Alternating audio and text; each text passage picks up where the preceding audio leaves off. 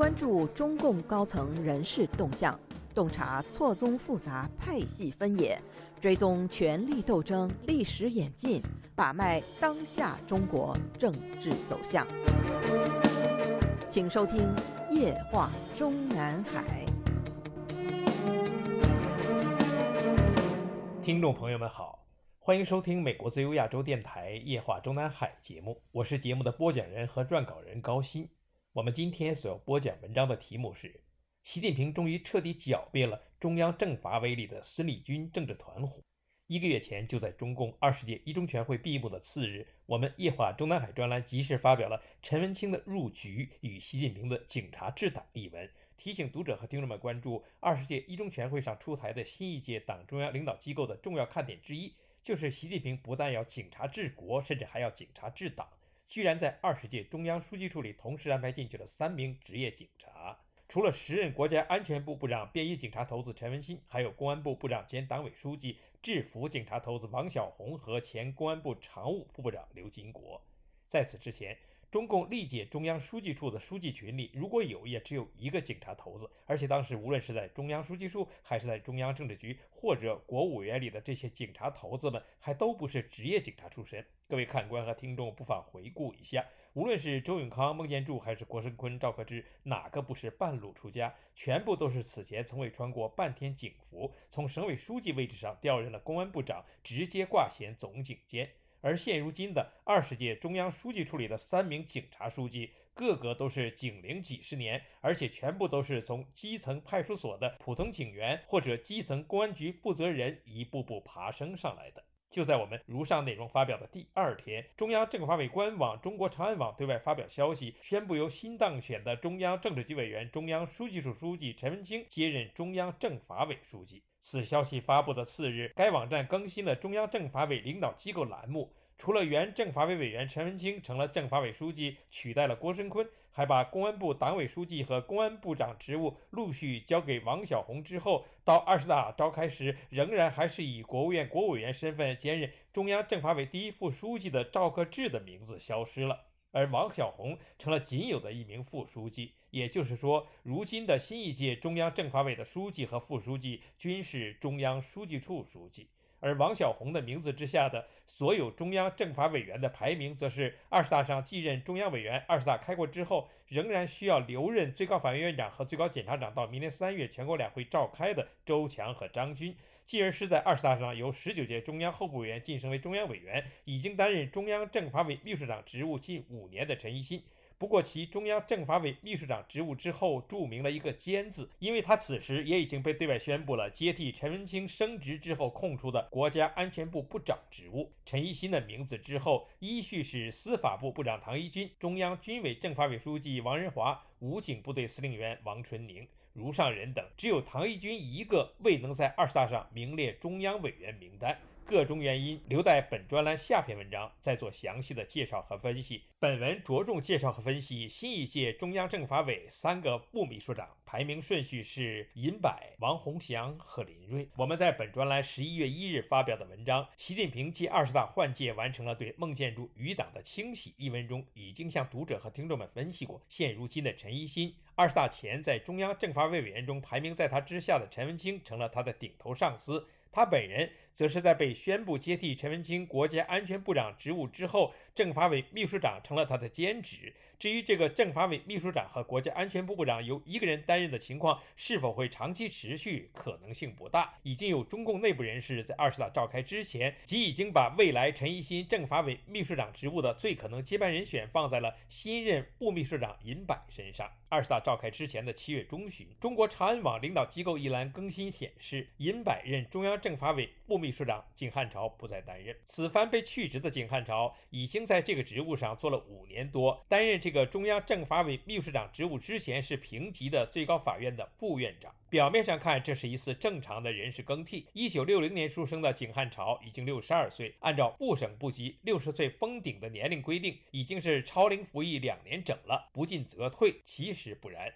事实上，景汉朝此前是在孟建柱担任中央政法委书记时，被从最高法院系统提升为政法委副秘书长的。日后虽然没有在孟建柱退位的十九大上进入中央委员会和中央纪律检查委员会，但却是在二零一八年三月召开的第十三届全国人大上被安排为全国人大常委和第十三届全国人民代表大会社会建设委员会副主任委员，官至正省部级，同时还继续担任着二零一七年三月上任的最高人民检察院检察官。遴选委员会的部主任，所以如果是正常情况下的按部就班的话，这个景汉朝即使不被进一步提拔重用，退休年龄也应该是六十五岁。六十二岁上被宣布免去已经担任了五年多时间的中央政法委副秘书长职务之后，便未再公开露面。据信应该也是被列为孙立军政治团伙的嫌疑成员之一，处于被内部审查阶段。而当时接替景汉朝中央政法委副秘书长的尹柏是目前的中央政法委系统中最年轻的一个。他一九六九年生，云南省纳西族人，此前是从云南省跨省交流到青海的。到青海之前的最高职务是正厅局级的云南省政法委副书记兼省维稳办主任，以及迪庆藏族自治州的州委书记。二零一六年一月调任青海省之初，被宣布为省人民检察院检察长候选人和党组书记，从此官至部省部级。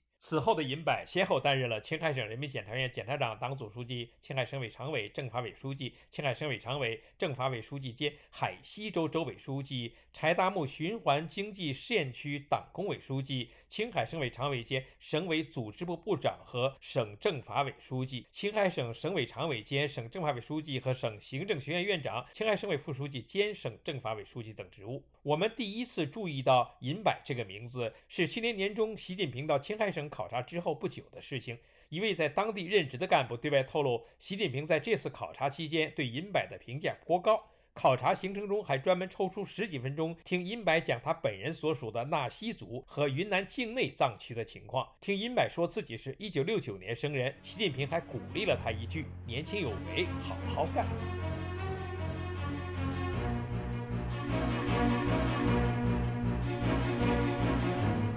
您现在收听的是自由亚洲电台夜话中南海栏目，高鑫主持播讲。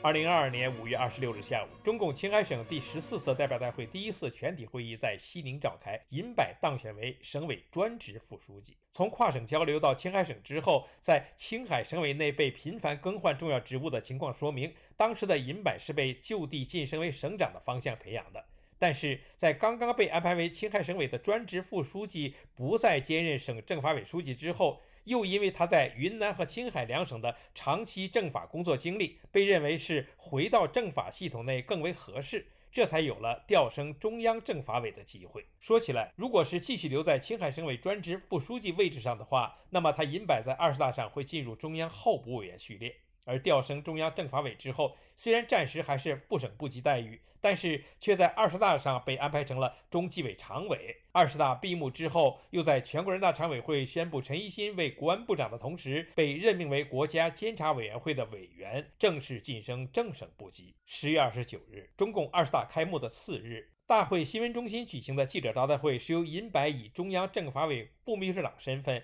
率领最高法院党组副书记分管日常工作的副院长一级大法官贺荣。最高人民检察院党组副书记分管日常工作的副检察长一级大检察官童建明，以及公安部党委委员、部部长、国家移民管理局党组书记、局长许甘露和司法部党组成员、副部长左立等人，向记者宣布所谓围绕党的十八大以来，在习近平法治思想的指导下，我们在法治中国建设领域取得的五项重要的成就。这里的贺荣和童建明都已经在二十大上被安排为中央委员，而尹柏同时被任命的中纪委常委待遇，说起来是相当于中央委员，但是最高法和最高检无疑是被置于中央政法委绝对领导之下的。到二十大和二十届一中全会闭幕为止，此前与二零一七年初与景汉朝一起被孟建柱任命为中央政法委副秘书长的白少康，仍然还是第一副秘书长，新来者尹柏则排名在他之后。我们在过去的节目中也已经介绍过这个白少康。说起来，他还是李克强以及如今已经在二十大上高就政治局委员和书记处书记兼中央统战部长的石泰峰的北京大学法律系的学弟，比如上二人晚两年入学。北京大学法律系毕业之后，据这个白少康当年的一位同班同学介绍，当年的白少康毕业时居然选择了同校同系同学们大都看不起的警察职业，主动要求从哪里来到哪里去，到家乡陕西省公安厅刑侦处。当了一名普通刑警，但也因为他的北京大学法律系的亮眼学历，所以省厅领导对他很器重，令他很快就从副主任科员、副科长、科长、副处长、省厅刑警总队部总队长、省厅刑警总队政委、省公安厅刑事侦查局副局长、政委等职务上一路递升。二零零六年，即已经升任了陕西省公安厅的副厅长、党委委员。同学们日后聚会时都感慨，还是白少康聪明。